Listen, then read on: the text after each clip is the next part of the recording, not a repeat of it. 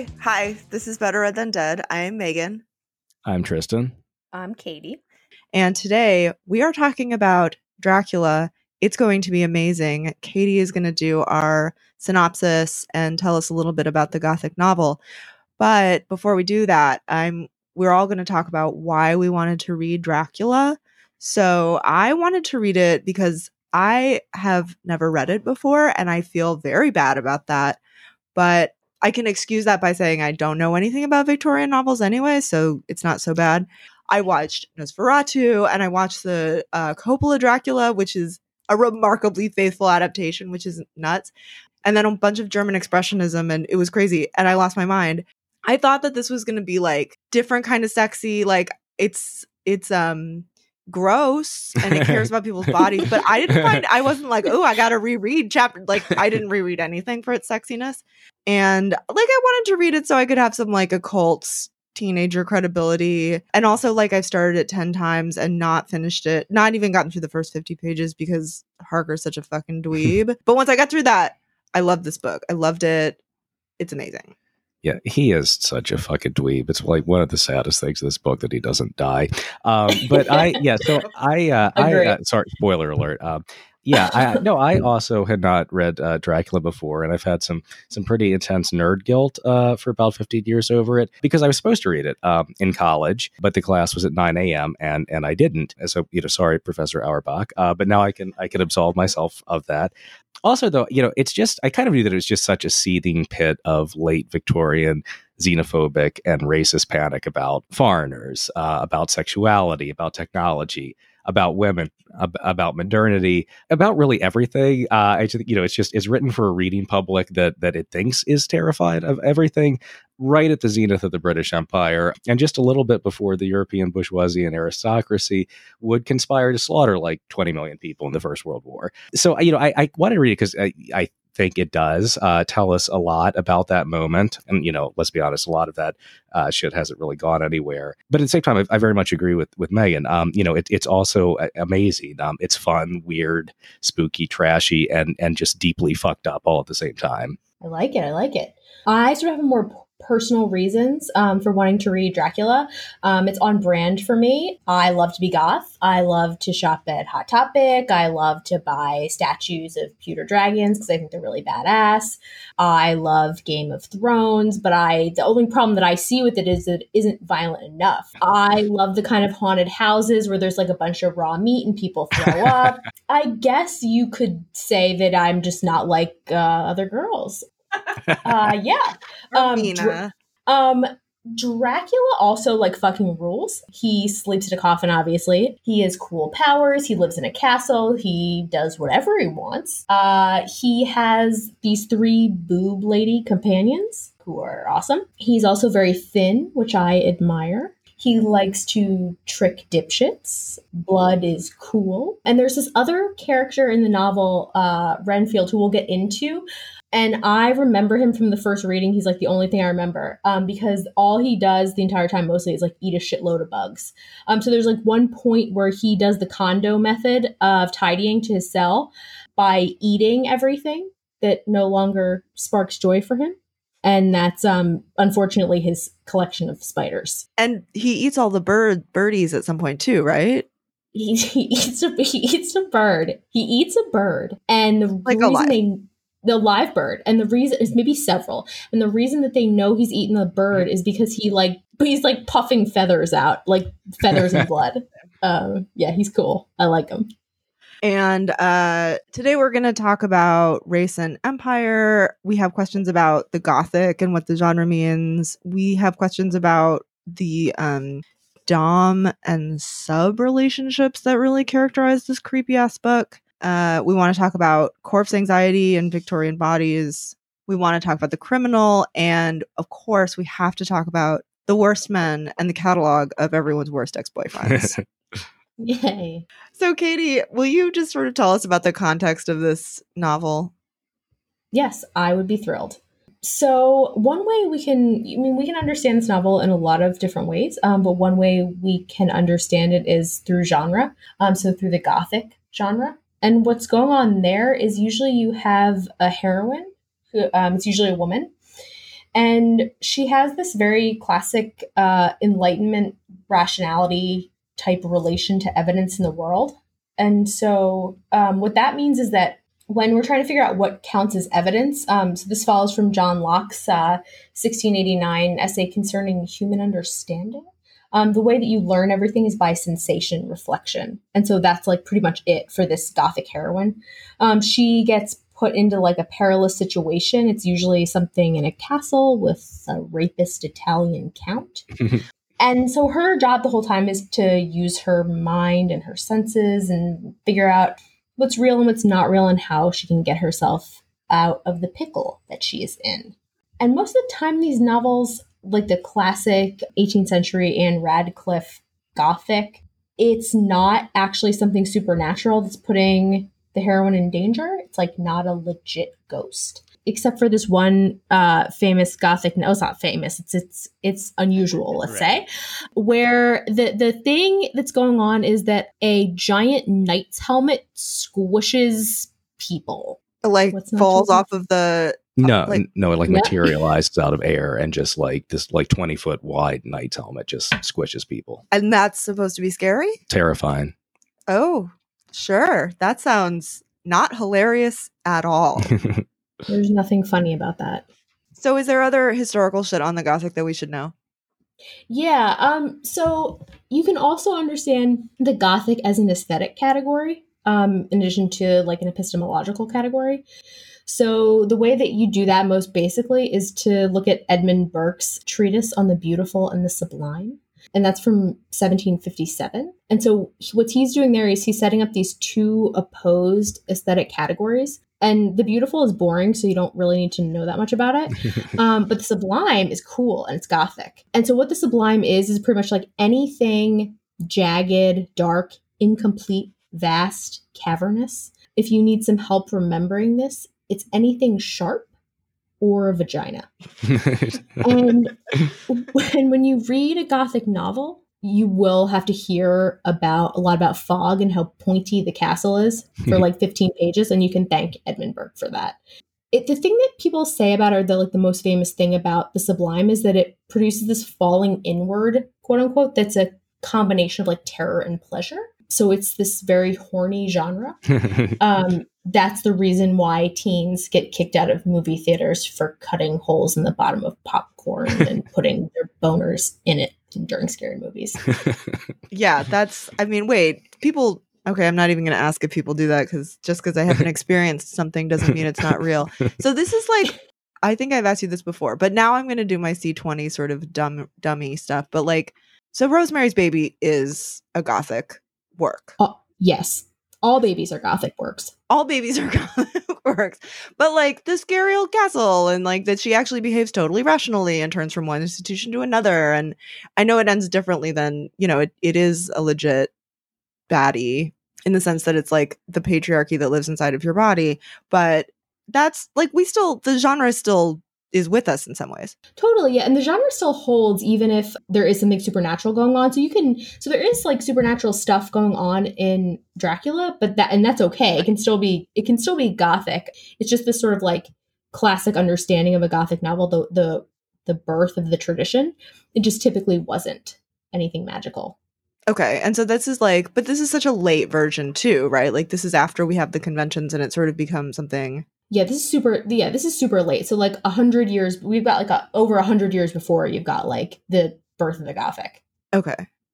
Right. Yeah, and and uh, and it, yeah, so at some point it, it transitions into something more like modern horror, right? That that is not out. I mean, it is out of the that kind of 18th century tradition, but it's also something very different. Right. I mean, that's at least how I sort of read Dracula as being right. something that's sort of like it's not not of its moment, of course. Like it's super super soaked in its own Victorianness, mm. right? But you know, there's a reason that somebody like Murnau picks it up, right? Because it like it has 20th century resonances too. It mm-hmm. le- leans forward. Mm-hmm.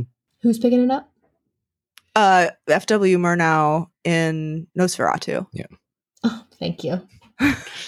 I can't believe I made a reference that you guys don't know that was about I, stuff. I, I was about that was about no. I, stuff. I, I, I watched Nosferatu last night. It's actually, it's very good. it's very good. It's much better than the Bela Lugosi, like super campy night. What's that, 1931 or something? The Hollywood movie. right. I think yeah. Nosferatu's 27 and Lugosi's 30. Like I they're think- right next to each other now. Uh, uh, uh, Nosferatu's 22. So, but not, Jesus but not, yeah. Christ. Okay. Um, there's also an episode of SpongeBob SquarePants where um, Nosferatu is the villain of the episode, um, and it's really funny. And of course, the classic Treehouse of Horror, we really have to sort of give full weight to that incredibly memorable version that I could not read this book and not think about the super Someone's fun happy coming in. sled. yeah. Hang on. Right. Okay. So it's like also sometimes the gothic is part of our daily lives. So like Katie, you have a thing about that, right? Oh, do I ever? Um, so I took this I took this gothic novel class in college. Um, and I was really into it when I was taking it. And uh, and when as this was going on, um, I decided I would go home for the weekend with one of my friends. Uh, so we're like, so I, I lived like an hour away from uh, Rutgers where I went to school, and um, so we stop at a diner before uh, we get on the road. And I had some like It's New Jersey, right? It's New like a diner is just like twice a day, three times a day. f- four or five at least. yeah, I, I eat like a hobbit. I have like first lunch, second lunch, third lunch. So I have like so I eat this potato thing. Um, and I also have a history of like eating weird bullshit at diners. I would like order oatmeal and it would take six hours to cook, and like everybody hated me. Like, no, no one has ever ordered that here before, right? Like, yep. I live to hear that. Oh, you're the So- poutine girl at a diner in New Jersey. I sure am. so so I get this potato thing and we get on the road and I realize that like I am absolutely going to shit my pants. There's no question about it. And it's happening in Domino's pizza time. I have 30 minutes or less. Like this is the end. And so I am like, okay, we need to find a rest stop now. And it's it's dark. Things are getting very gothic. And so I pull off and I'm like, at this point, I'm like trying so desperately not to shit all over my car, like shit my pants, just like, um, and so, so when I get off, so I'm, I'm like pulling off the road and I get lost around this mental hospital and it is like 10 p.m. and there is nowhere to run, nowhere to hide. I'm, I'm in deep trouble. And so I, my my friend is in the car and I'm driving and I'm going around like circling the grounds of this mental hospital screaming, We're in a gothic novel. We're in a gothic novel. Um uh, But the heroine can't figure out where to shit. she did though. I found it out. Good. Was this the, Wow. your same Jeep? It yes, yes. It was like yeah. It was a it was a in a Jeep Liberty, and I I felt free to do everything in that car except shit my pants. Well, I've Wow. like thrown up in the back seat of that car, so I just I'm just saying it's like a spoiled vehicle, and I apologize. It's okay. It's good. It's not the it's not the worst thing that happened in that car. I mean, that's I'm happy and sad to hear that. Um, okay, so tell us what tell us what happens in the book, Okay. Well, so we're all on the same page. you two have teed me up for this. Um, how much Jonathan Harker sucks. He's like the Ugh. main guy. He's the main guy. yeah, he- he's a, he's positively the worst. So we open on him, and he is immediately charming the reader by like fussing about how all the food's too salty and the trains are off schedule. This is like a lot of like the talk about paprika that happens in the first 20 pages of this book was Ah. astonishing. yeah. It is Yeah. outstanding. He's fully food blogging at the beginning of the, beginning of the book. Except like your lamest friend who like won't eat anything Right. that isn't beige, uh, but wants to run a food. Why don't you have pork chops in your Yeah. restaurant, Yeah. D? so so our favorite um our favorite wasp food blogger uh goes to transylvania for business reasons and he gets trapped in dracula's castle and despite being a total dipshit he manages to escape to this woman he's he winds up getting married to named mina um she's very smart but she is uh, hindered by her passion for administrative assisting and mediocre men. Um, so of course, like after the escape, Dracula still shows up in England to do vampire shit to Mina's cooler, sluttier friend Lucy. Uh, before Lucy gets turned into a vampire, Uh, the boys who her milkshake brings to the yard try to save her with a series of mildly erotic blood transfusions. They all uh, propose to her in one day, and this is like the most exciting part of the first half of the novel is that she gets three proposals from these three different like worst ex-boyfriends ever. They they absolutely rule. They're so good. they are. So the three guys who propose to her, and then we've got Van Helsing who comes to try to save her. Um, he'll be the, he's the last guy. Um, so number one, we have Lucy's boring, irrelevant fiance Arthur. Okay, please let's do call him Lord Godalming. Yes, yeah, he's a lord. Katie, Lord. Okay. Lord Art. Lord, Lord Art. Lord, God damn it. It's a Lord like Scott Disick. Um, oh, yep, yep the Lord. We have Dr. John Seward. He's in charge of a lunatic asylum. So Lucy nicknames him Lunatic Asylum Man. Um, She's a straight so, shooter, that Lucy. I dig yeah. her. I love her. So after after she turns him down, he exacerbates the mental illness of one of his patients, Renfield, the bug eater, for totally scientific reasons that are un- absolutely unrelated to sadness boners. Renfield again eats a shitload of bugs and uh, begs lunatic asylum man for a cat so that he can eat it. Um, he is literally Alf and being controlled by Dracula. It turns out. Uh, he only wants to eat the cat because the cat ate the birds and the birds ate the spiders and the spiders ate the fly. Totally reasonable. I totally reasonable. just intensity of life forms get just all packed into a cat. Forget, forget I ever said anything about it. Then this is fine. It's not totally at all fine. Alf. It's some other weird Gwyneth Paltrow life absorption project. Yeah. Thank you, Doctor. Third is our favorite guy, Quincy P. Morris. Love Quincy. He rules. He is a hilarious Texan. Uh, at one point, he chews tobacco in a tomb because he can't smoke.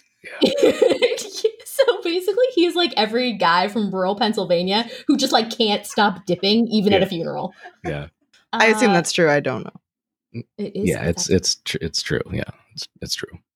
Tell us, Delaware. R- no, I mean rural Pennsylvania and rural Delaware, like the same place. It's totally it's totally fucking true.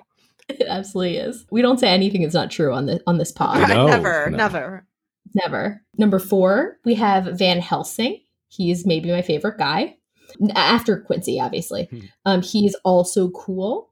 Uh, he can do hypnosis. He knows a, like a lot about vampires. He's also mildly insane.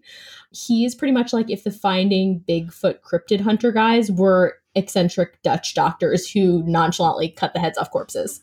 Yeah, so we have this like merry band of merry band of guys. Um, the 19th century SEAL Team 6 and they go Dracula hunting with Mina, who has also at this point been bitten. She's like very chill about it because she's like kind of a cool gamer girl. Yeah, And they bring a lot of penises, I mean guns and swords and knives, and they kill Dracula at the end. And she has to bring along her extremely exciting typewriter because of her boner for administrative duties. She does love typewriters. She has a Rode typewriter. Didn't even know that was a thing in 1897. Uh, we should also note that she is a, in her words, direct quote, a train fiend, which means that she has memorized the time schedules of every train on the European continent, as as one does. As one does, yeah. right? I mean, I think that she might be a tiny bit bored being married to. Yeah, good point. John I mean, Harker. Yeah. Well, this is the thing. She is the train fiend, and she the reason why she memorizes the schedules is so it can be more convenient for him when she's right. not like. Oh, that's true. She, she also literally talks about how she wants to copy down every word he says. She's like learning shorthand. She can copy down the words of the boringest man on the planet. Yes. Yep. And thank God she puts her her epic book in the safe, or else all of this would have been forever lost. Okay, how do these dumb shits not figure out that this is a vampire until we're like eight tenths of the way through this novel. Right. And even like once they know that, like there's all that, that like um, you know, when when Mina is uh like it's it's clear that Mina's been bitten, but like there's all the and they know Dracula, they know what Dracula is. Um, and they're like, Oh, like, yeah, she, you know, she like she's sleeping a lot. I wonder what that's about. But there's like no there's always or or that or like they, you know, they um like Lucy has been has been has been killed by Dracula. They know that they've seen it happen, and yet they're still like, okay, well, we're gonna leave her in the house all by herself all night, and it'll be fine. And then act just shocked when they come back the, the next morning and like more bad shits happen. And that her mom keeps opening a window, like just to make sure that Right. everything is totally fine. And it's like, you guys have invited him in. The the the your goose is cooked. Like you can't invite it's too late. It's too Yeah. late. Yep. And but also this is like, well, maybe we don't figure it out earlier because Jonathan is too goddamn stupid. But mm-hmm. he like spends the whole first part of the novel being like, for whatever reason, this guy can climb down a wall like a lizard. right, right, And that it doesn't occur to him like, well, maybe there's something special going on there. right. Well, his this is actually hilarious. So he sees Dracula like go out of his window and like climb down the like scale down the castle castle wall like a lizard. And so he goes, okay, well, like if Dracula can do it, surely I I can, can do it too. Yeah, yeah, And he yeah. like, goes out of the window and like sneaks into Dracula's like room. He's hunting around for him. He finally finds him in his tomb, like full of blood. And he sees a shovel and he's like, I'm gonna solve this problem right now by just like bashing his face Yeah, in. bash him in the with a head. Shovel. I'm gonna fix it here. just gong this guy in the head. And that like barely even compares to the scene. I don't know remember if it happens earlier or later where he's like Dracula says don't go into these the locked rooms and he's like fuck that. I think I'm going to do what I want. And then he goes into one of the locked rooms and he goes, "You know what? I feel like this is the place to take a nap." Right. Well, okay, Yeah. Dracula has also said specifically, like, don't go to sleep anywhere. Right? Don't go to sleep yeah, anywhere. Yeah. Don't like j- go taking boredom naps in strange rooms because we know that he has these like three women with their tits out who are going to come like feed off of off of Harker. All the way out. And Right. you see, Um, he still doesn't say these are vampires, even though they're like, we don't get that word. Right. Well, even after they eat a baby out of a sack, Right. it's like seems Right. like they're just sexy to me. right. Right. Right. Right. Right. It's not like he brought a baby. Dracula brought a Yeah. baby home for everybody, and should have. there's got to be some. There's got to be some like great. There's got to be some good explanation for this. Look, you can't eat a baby in class unless you bring one for everyone. right yeah it- so I- I, I wonder that that that like that like that that sort of perpetual like kind of refusal to believe even once it's been like empirically established that like yeah vampires are real this is one he's got these these these three boob ladies right like that that that uh, vampires that are going to eat that if you go to sleep in the wrong part of the, the uh, castle you're you're going to um you know you're going to get eaten that there's still like there's like this this like fa- or commitment to like the rational which like is always operative even when like it's clear that that doesn't work to explain what's happening And is Um, that the gothic thing? Like that? Is that the trope that we're looking for? Is the sort of like the degree of reason that they're exercising? Uh, that's a good that's like a really good question because in some instances it's like so i'm thinking of this one thing because it, it can hardly call it reason uh there's like this this one moment where um he's he's shaving and of course like dracula it dracula is just like classic dracula everything you Yeah. think you know about Right. dracula it's exactly as He it would doesn't be. appear in the mirror. Is this the Yeah. moment? yeah Yes, he doesn't appear in the mirror. And so, like, Harker is shaving and he cuts himself, and Dracula, like, flips a nut, doesn't appear in the mirror, and then grabs his mirror and tosses it out the window while, like, having a full tilt five alarm meltdown.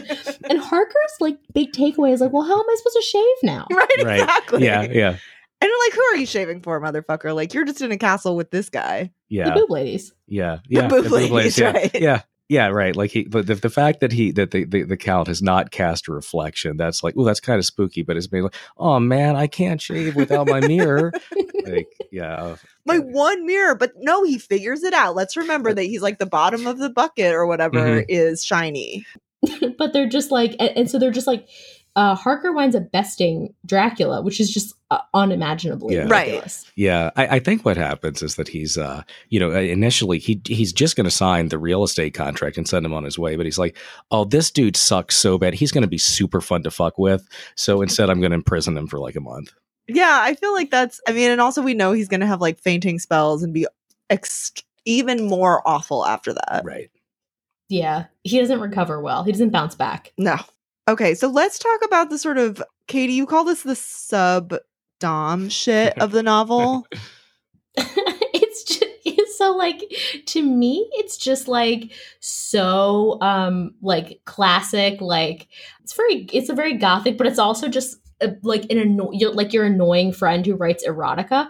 Like that's what the brood ladies are like. You know, like that's what they're like. They're just like so. I mean, there's just something about it that's so like awkward um, Right. about the like se- about the like sexual element of it which is also like partly why all of the guys are um like freaking out when when the Texan guy like touches his belt and about his knives and like all Yeah. this stuff there's Yeah.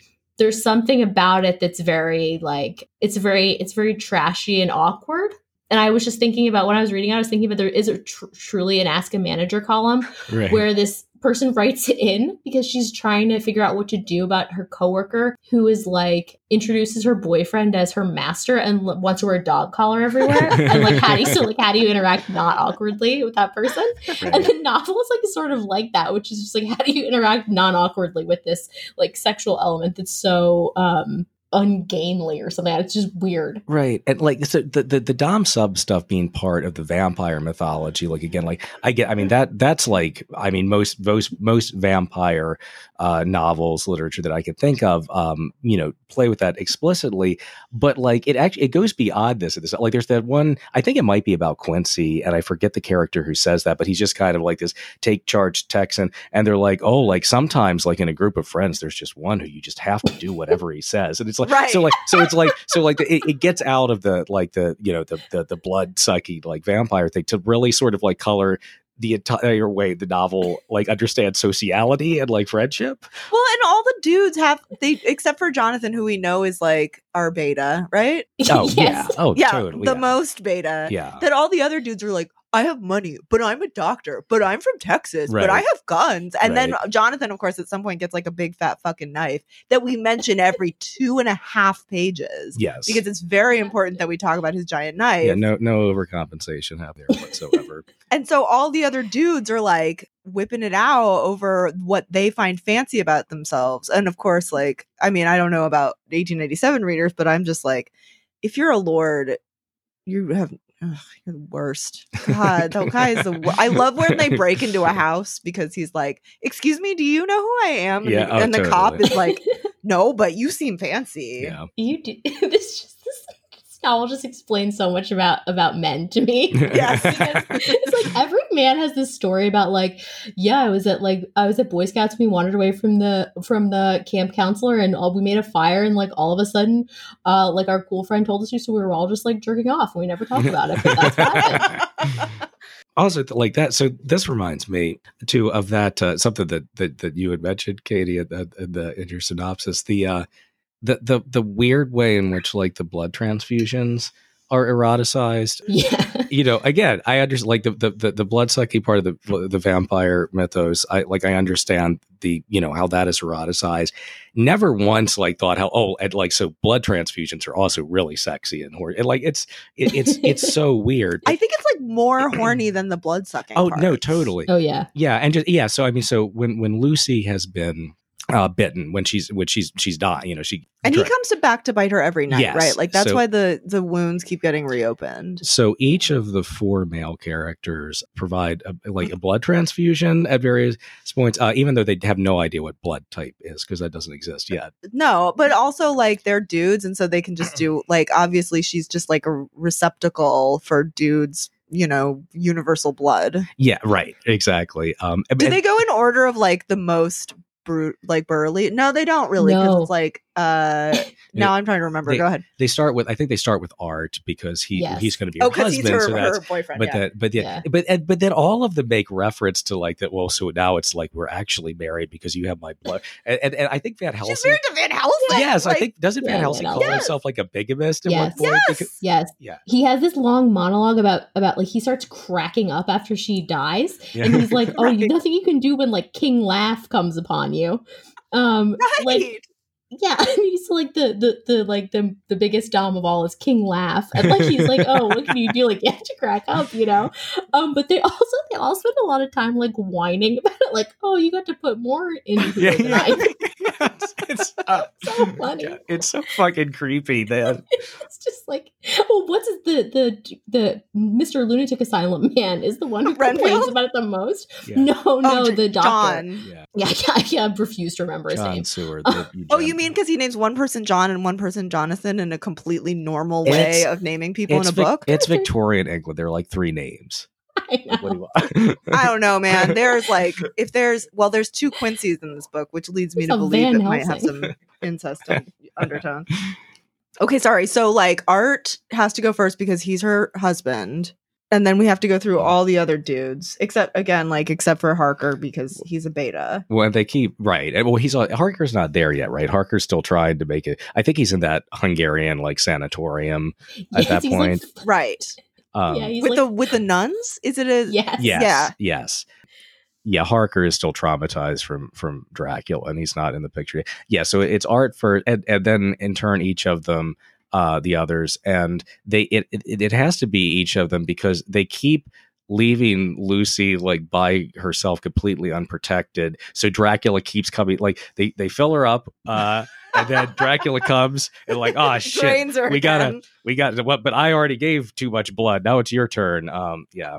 Okay, so the first one, this is the Oxford, and I have page one twenty one. I'm I'm sorry, I'm just it's John Seward's voice, and we should okay pause. I'm just pausing here to note that this is like sort of an epistolary novel, but also sort of like forgive me, multimedia novel because some of it's on phonograph and some of it's in letters and some of it is Mina typing it up. Yeah. Some of it's a journal. Yeah. Um, some of it's telegraph. And it, it's really into the way that technology allows it to like sort of expand the, that that genre. Right. And then and there's a point we noted we were talking about this before where Seward can't take he can't record his diary on his phonograph, right? Right. And, he's, a shithead about it. He's like, I can't believe I have to write with my hand. yeah. Come on, Siri, you're being a bitch. He's like- he- I- it- yeah, it's so much more convenient to carry around the, like what it must have been like forty pounds worth of phonograph equipment and wax cylinders. Right. And the than wax just- cylinders, which are extremely fragile. Like, God, everyone in this novel sucks. Sorry for my like little moment of realism.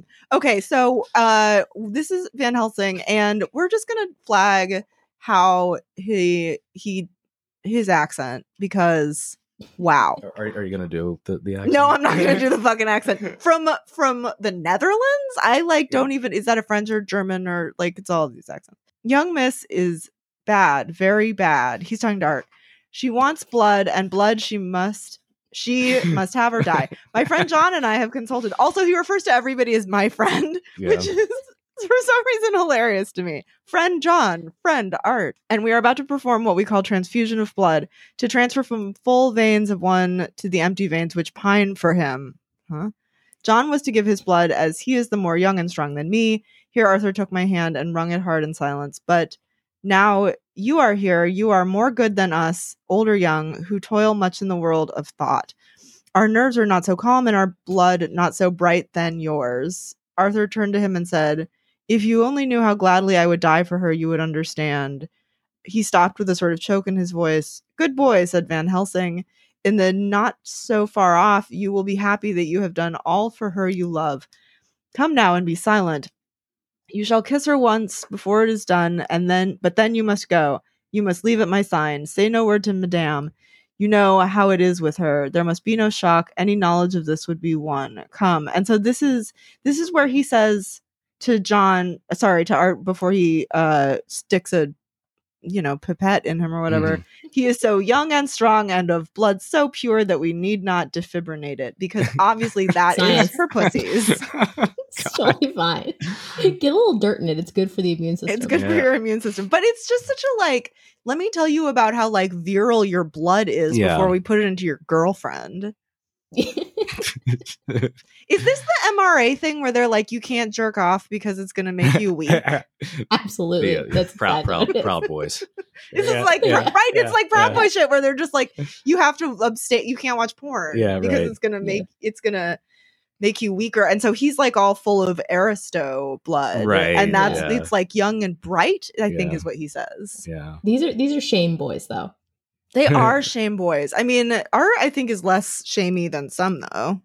Because there's not because he doesn't say he doesn't say anything. He just cries a little bit. Also, Oh, you mean cries the whole novel? He mostly cries. He It's does. mostly crying. but also like art is the aristocrat, so he has centuries of being able to do whatever the fuck. he- True, and, yeah. and also centuries of inbreeding that are perpetually like eating away at his mind. So he's just to the point where he's just a blob. Uh, but but it's the it's the bougie assholes who have to be super like like you know Protestant work ethic, like, Right. kind of shameful, Right. And I mean like the bougie the bougie assholes here are like Jonathan and John, right? Because Mhm. like Dr. Lawyer. right, right, yeah, right? I think that's Yeah. true because it's like you gotta have a doctor and a lawyer right. in your book. Did Like what's the what's the marriageable who are the marriageable types? Yeah, doctor, Uh, lawyer, Cowboy. We got a Cowboy. cowboy in here cowboy. too. Cowboy. Yeah. Cow- my favorite. oh, he he's my favorite part is when he never does this again. But there's one part when he's proposing, he goes like, "Lucy, I know I'm not fit to regulate the fixings of your shoes." yeah, really. it's awesome. Like Quincy's great. I mean, he sucks, but he's also great. Like, No, he's the, he's Yosemite the best. Sam. Like also out of all of those dudes. yeah, Like I mean, he's the best I know why Lucy marries Art, but for her reasons, not I for don't. Reasons. You don't? so, I would pick Mr. Lunatic Asylum Man. John? Jo- the, the eugenicist. John. yeah, yeah, totally. The eugenicist who's like, thank God we have euthanasia so we can Yeah. knock off this bitch as soon as she starts Yeah. to get too annoying. Euthanasia is a Oh, beautiful yeah. and comforting word, I believe is the quote. totally is. Oh, this is this is a side. This is a total side note. But when I was in ninth grade, one of my friends did a project on euthanasia, and he like dressed up as a doctor. Um, I like really euthanasia in the sense of human beings? yes, like you, like yeah, like you, you know, like euthanasia. Right to die stuff? Yes, totally. And so, but but during the entire project, I thought that his project was on youth in Asia. So I Oh, didn't okay. know why he was dressed up like a doctor. Because you couldn't figure out why, like, the Japanese school children, like, when that story was going to show up. Yeah, I was like, what does this have to do with youth in Asia? It's an F. uh, yeah, that is very much an F. Oh man. Okay, so uh, why so mad Eastern European? Why so mad at paprika? Yeah. Jonathan Harker, you stick up your butt, The the um, ding dong. Meg, Megan's not joking about the paprika. I am not shit. at all joking like it's like the- this is the very So first good. page of the novel. This is Jonathan Dumbass Harker. Uh, here I stopped for the night at the Hotel Royale. Really creative name. right. Um, I, I had for dinner, or rather supper, a chicken done up some way with red pepper, which was very good but thirsty.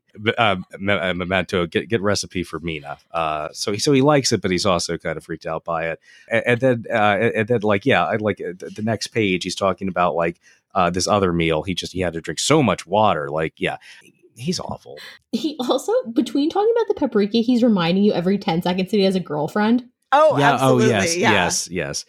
Um, Because she's the coolest girlfriend in this book, remember? Like, Yeah. everybody Mm. doesn't have the balls to propose to her because they just love her because she's all of their, like, mommy and typist. And she's, you know, she can handle a knife.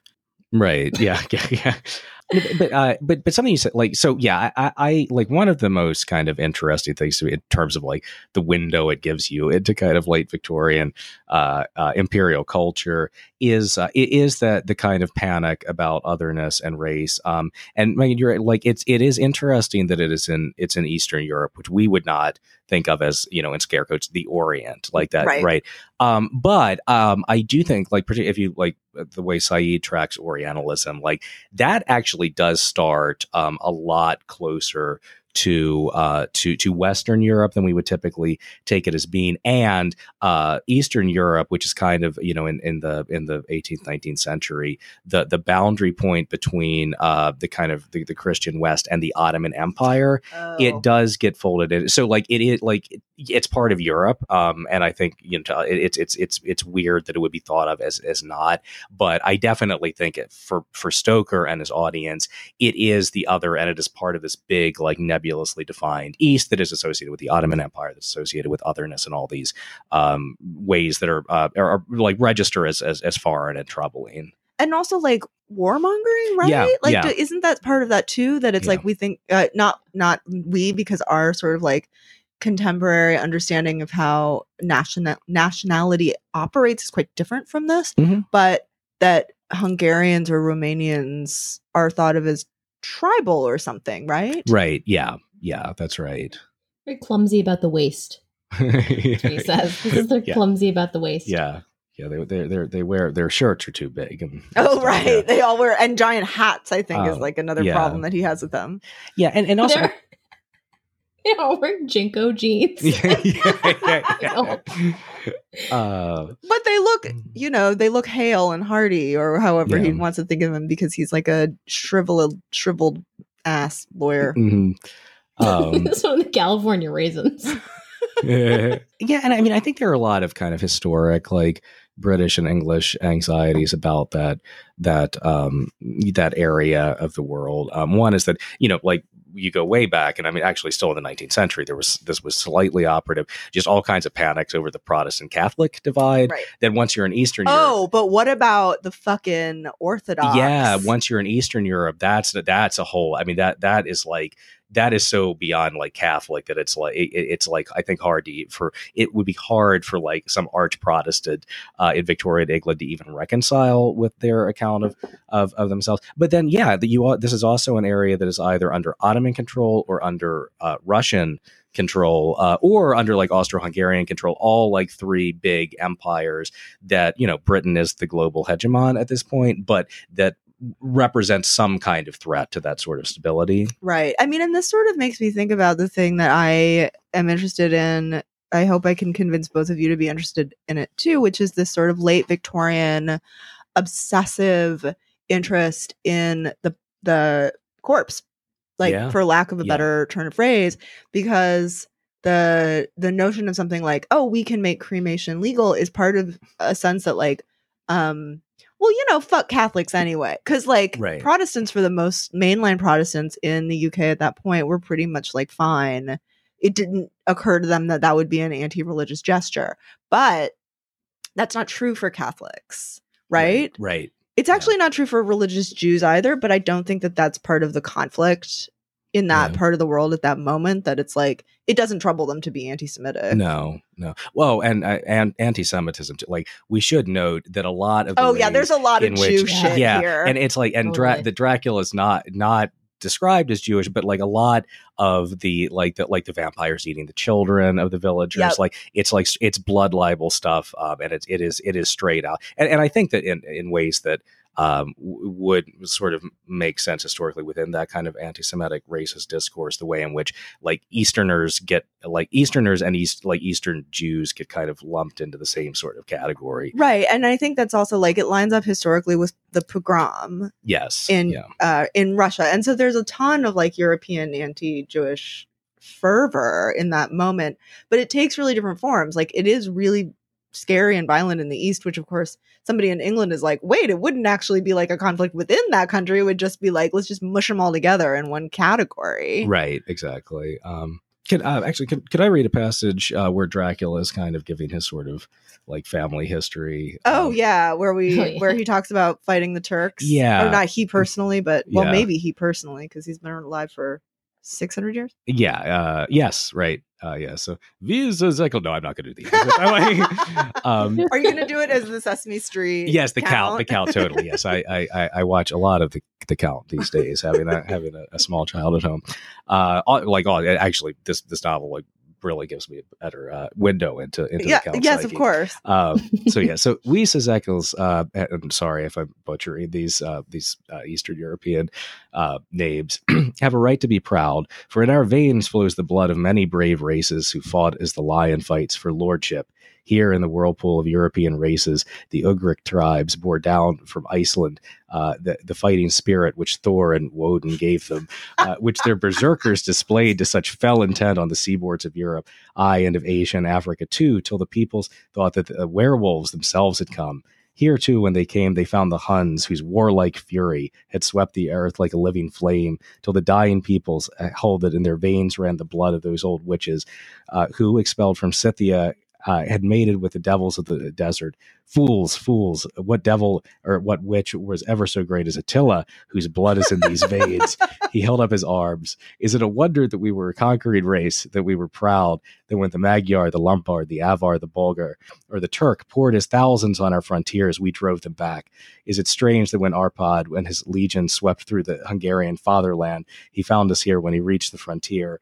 Uh, that the Honfoglalas uh, was completed there. And when the Hungarian flood swept eastward, the Szekels uh, were claimed as kindred by the victorious Magyars, and to us for centuries was trusted the guardian of the frontier of Turkey land. Um, and and it, which it just goes on. Um, forever but, and ever and in a way that i don't know if we're supposed to think like wow that like that's some like impressive like super honorable shit or really kind of troubling. Um, I mean, I think that like, forgive me because this is this is very much like this is half baked, yeah. but okay. So we think of the English aristocracy as having their own family trees of like, and then you know Count Bennett married his first cousin of the royal line of whatever. Right. So they do that whole recitation thing and other things, but it's never about who sliced off the other person's head, right? Like it's never about like violent warmongering. Right. No. Or, or yeah, right. Because it that that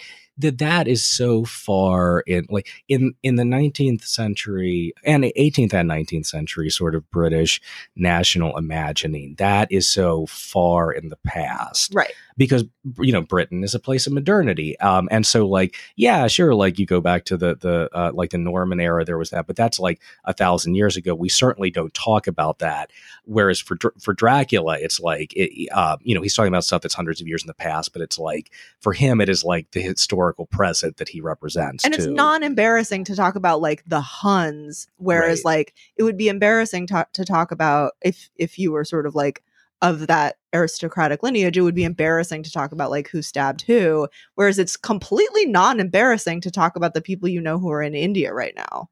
Right. Right. This is yeah. Well, this is not like the Hatfields and the McCoys. Like this is like high drama. Is, Quincy. Sorry, no, I'm kidding well yeah he is the Hatfield but this is also so it's like it's partially um it's partially mambo number five too though like just he's just list? like he's just like yes he's listing he's like making a huge list and so like there's something to it that it's just it's a proliferation of stuff. Like it's just like i like blood. I like races.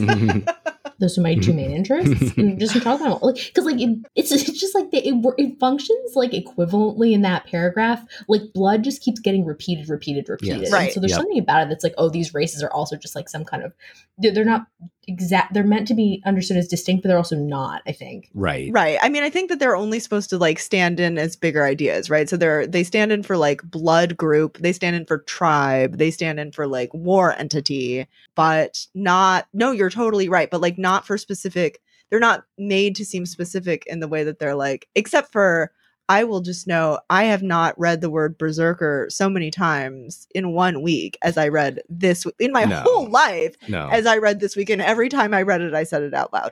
Yeah. And, and also that just made me think too of the like that, you know, sort of proto fascism happening in Britain at the same time as certainly as it's happening in Central Europe. Yeah. Really a lot of, lot of Norse, Norse mythology. Oh, weird, yeah. Weirdly coming at you. You, you have to have Thor and Woden yeah. like make a cute appearance there there's something else. Sorry, no, no, I'm lost. Well, there's one point where Quincy gets referred to as a moral Viking, which is hilarious too. Yeah, that's right. Yes. yeah. Okay. But of okay, course, yeah. like he's, but he is the sort of like man manliness of men, right? Mm-hmm.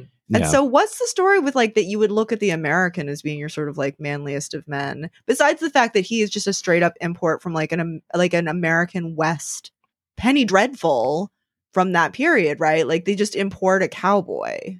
Well, Van What's Helsing he doing there about this? Van Helsing has a theory about this. Okay, and it, about and it being in the book.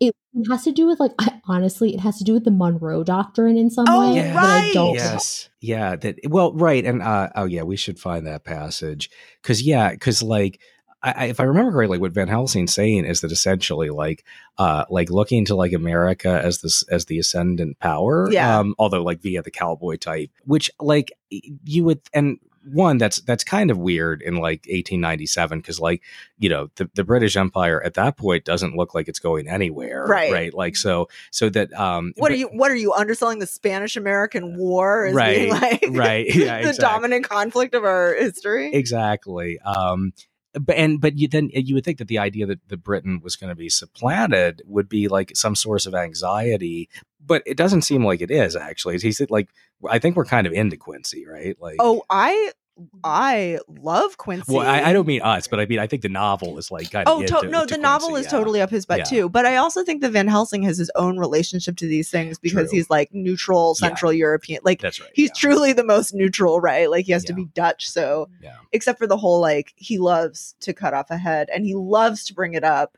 in weird moments. He, lo- he's like, I gotta take that bitch's head. I'm so sorry.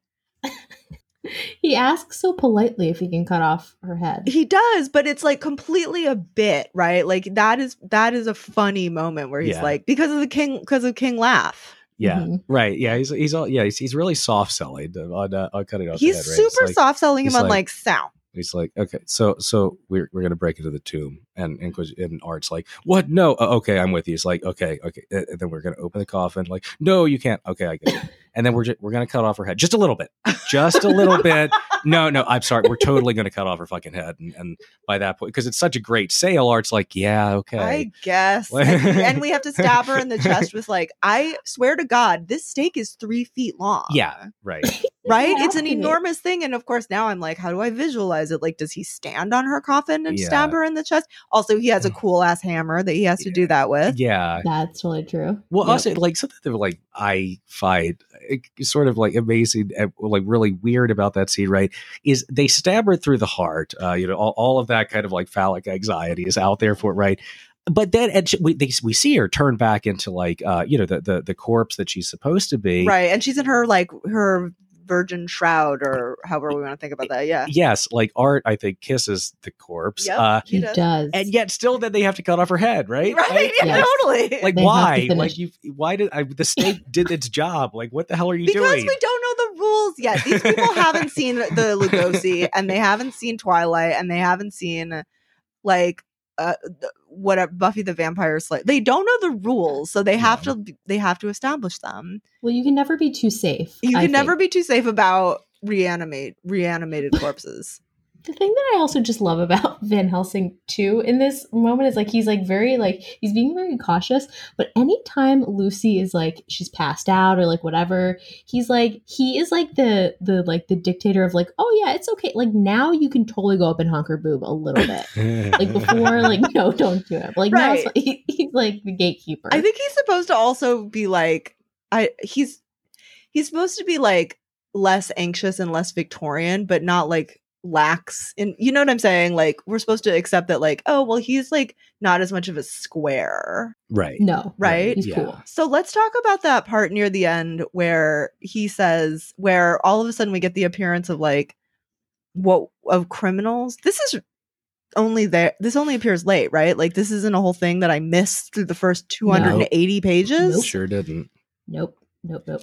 Yeah, all of a sudden Dracula has child brain, which like where did that come from? Mhm. I'm trying to figure out what to read because like the note that I have in my book is he has 100% lost his mind. Okay, so I like like I don't know what to read um because there's so fucking much here about what the to, have you ever studied the philosophy of crime and okay, I'm to give this a whirl. I might go like way overboard, but he talks about how the count, the other of his race in a later age, brought his forces over the great river into Turkey land, who, when he was beaten back, came again and again and again, though he had to come alone from the bloody field where his troops were being slaughtered, since he knew that he alone could ultimately triumph. What does this tell us? Not much. No, the Count's child thought see nothing. Therefore, he speak so free. Your man thought see nothing. My man thought see nothing till just now. No, but there comes another word from someone who speak without thought, because she too know not what it mean, what it might mean. Just as there are elements which rest, yet when in see now his now his uh, vocabulary is cleared up.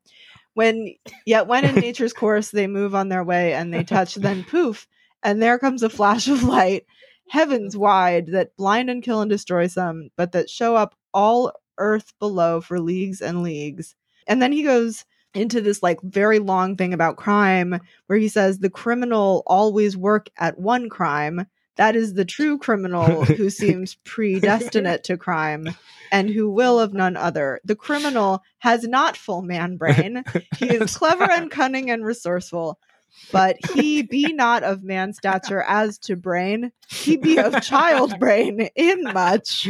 Now, this criminal of ours, meaning the count, is predestinate to crime also he too have child brain and it is of the child to do what he have done is it? Like I, is that like what the fuck? Also, where does this come from? I just want to underscore your point. This is totally unannounced. Nowhere else no, in the book no. have you got this idea that the count is supposed to be like a criminal like, type. oh, uh, well a criminal type or certainly that that a criminal type that's linked to like this underdeveloped psyche. Like the count's fucking brilliant. He's got like right. 600 years of history at, at his at his fingertips. He's orchestrated this weird real estate transaction not knowing anything about like how dare like, you? He have not man brain. Yeah, no, like Van Helsing just totally loses all of his chill at that at that moment. also, I think the Cal or Van Helsing becomes Borat or something like right. It's a very Borat moment. Fully, yeah, no. But here's here's what here's what I think about. Here's my theory of the count of the count of Van Helsing's accent. When he gets excited, all the blood rushes to his boner, and he can't. but it happens in the middle of that paragraph. Yeah, well, you know, life comes at you fast. Yeah. so, but what is like, is that, I don't under, I really don't understand what's doing there. Like, I don't understand I, what novel I'm in. Okay, I have a, th- I have a theory that this is like what all of the, um, the the racism about trains is like leading up to. Okay. that like actually we're like like that the trains like, in China don't run on time. Uh, yes, and also the like all the men are from Mars, women are from Venus shit. Okay, like that's all about typing everything, and so is this. Like this is like the big oh. lead up is like to the criminal type. I think. I mean that mm-hmm. that makes sense to me. I just think that it's like this is the kind of thing that if we were in a writing workshop with him, we'd be like, I understand that that connection is, but it's kind of tenuous, and like you need to tell us that criminal right. type is one of the types that we're working with. Right. Here. Yeah. Well, that, and that, but that does, uh, like I, I agree very much with um, Katie, what you just said, like that that this idea this idea that like if you can just like taxonomize fully enough, you will not only be able to like get some kind of coherent picture of of of your society, this like troubledly modern society, but you'll also be able to identify like the problem spots. And yeah. there's there's a lot of Victorian literature about like the criminal, like the yeah, like the criminal. Oh, they are like, obsessed with it. Um, so it, but it, it's weird that like suddenly the count becomes a vector for that rather than these like national, you know, these like kind of national racist like anxieties. But but uh, Katie, I, I like the point that you just made that that's like that um that it become it it's it, it it's more coherent if it's all this project project of like taxonomizing to gain some mm-hmm. sort of mm-hmm. stability. Right. And typologizing is being like really essential to this work, which I think again is like yeah. Of course, I'm joking where I'm like, we need a doctor and a lawyer and an Ameri- right. and a cowboy, but like we kind of do, right? Or else it doesn't feel like a team that has to solve the problem of yeah. like a weird national threat. Right. Yes. Well, it's also like okay, so Renfield, like first he catches flies. Then we all know. Yes, I know we're not allowed to bring up the movies. Tom Waits in the movie. Yeah, I, I gotta see, I gotta see the Coppola. Amazing, just the best. Keanu. Well, yeah. I mean, in a way, Jonathan Harker deserves no better than Keanu. Right. or when uh, I was watching it, my partner came in and he's like, "Ah, yes, second wave Keanu between the much more bearable, funny Keanu and the action movie Keanu." okay, so Katie, I think you have our sort of closing questions. So, what are we what are we talking about here at the end? do have your closing questions. Your closing questions are a BuzzFeed quiz. Uh, which Dracula character are you? Oh God! Which which shitty ex boyfriend? Which I, shitty ex boyfriend are you? I am fucking terrified. I'm gonna wind up as like Harker or or Seward or something. Okay, let's do it. Okay. So scary. Gird your loins. Get your katana out. Your knife. All right. your gun. My Bowie Get knife. All out. Bowie knife. Yeah. Mm-hmm. Okay, so it's it's it's a mere five question quiz. okay. Okay. okay. Question one: How can people tell you're alive? A. The gentle heaving of your bosom. B. You are bitching racistly about how the trains are late. C. They can't. D. You shot a gun through a window at bats. E. Your Dutch accent becomes more pronounced sometimes than others. A. Gentle heaving of your bosom. This is tough. Okay. I'm going to say Yep. because I do when I get ranty or when I've had too much to drink. I do. my oh, that mid coastal accent Yeah. What? What? Yeah. comes. I, Stay- I, stay I understand what through. you're talking about. Oh, like Katie doesn't also have a Philly accent So Me? Me? E just in moments of weakness. substitute Eastern Shore for Dutch, and I mean. In moments of strength. That's when I have it. That- Okay. That's right. Uh, number two. What do you do when a man talks? A. Copy down every word they say.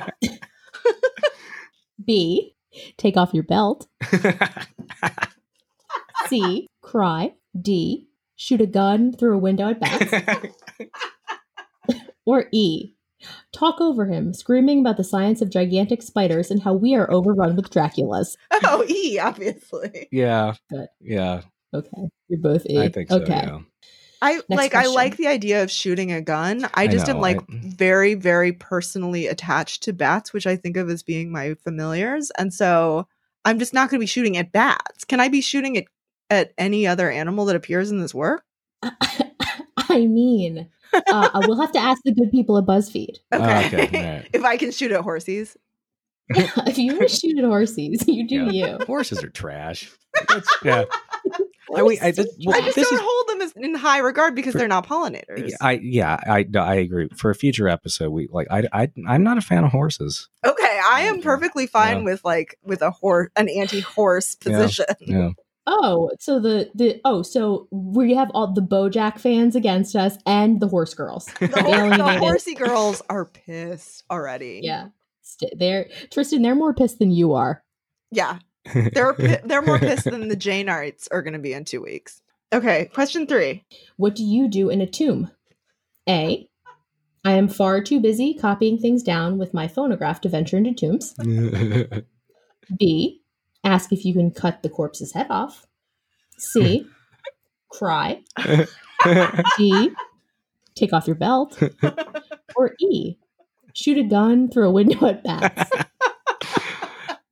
Oh man. I'm going to take off my belt. yeah. I eh, eh, eh, I I've got I'm gonna shoot a gun here. Um just because I get why am I in the fucking tomb in the first place? It's like just envisioning me being in that scenario is so nonsensical that I'm gonna go for the most nonsensical thing I could do. So E. I like it. Okay, great. We're really moving along. Just two more questions. How? What would your beloved describe about how you proposed to them? A. You were playing with a lancet, quote, in a way that made them positively scream. B. Your 10 gallon hat, spittoon, and badge that says sheriff. C. The setting. You did it at the Olive Garden because there's a ton of garlic there. And when you're here, your family. D. Almost nothing. Or E. Not applicable.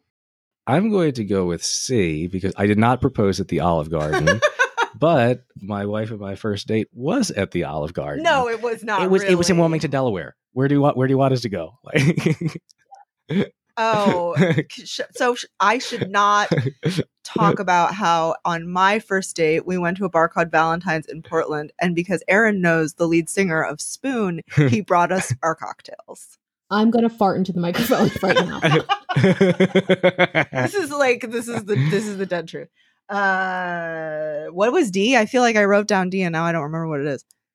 Almost nothing. Was what Was compelled? what you what would your beloved describe about the way you proposed to them? oh yeah, that's how it went. Almost nothing. And we have Olive Garden from you. Olive Garden, yeah.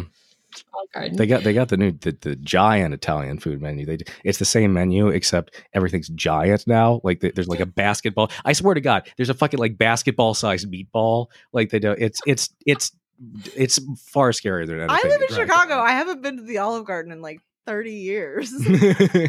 Go to the Olive Garden. Go to Chili's. Go anywhere. That's mm. true. Chili's is is markedly better. Okay, so here's the last question. If you're ready for it. What is your dream job? A. Executive assistant to a guy who tries to tell you how good men are from Mars, women are from Venus is every time you run into him in the coffee room. B. Full time nonprofit UFO researcher. Mm. C. Rodeo clown. D. Who cares? E. Also, who cares? Uh, who cares? D and D. yeah. D and D. Okay. Okay. I got to do the calculations. Ready? Beep boop boop boop beep bop bop. Okay. Sweating bullets Okay. here. Tristan, you are Van Helsing. Doy. Yes. Doy. Fuck yes. All right. I'm out, guys. That's the end of the show. And Megan, I regret to inform you that you're Mina. oh god damn it! I was so anxious about that. Well, there's my there goes my. Well, I actually was a bookkeeper, so maybe I should just cling to that. I Hey, mean, were, you, were you copying all this down, by the way, Megan? Because how else are we going to distribute it? How else are we going to distribute the knowledge of what a BuzzFeed quiz? N- no, Results just the are? entire. I thought you were copying down everything we said I was. this whole time. Oh no, I legitimately was copying down our answers. It's true. Oh god. Okay. Well, I think I just boxed myself into that one. You're the mean, worst. I love your BuzzFeed quiz, but I hate you.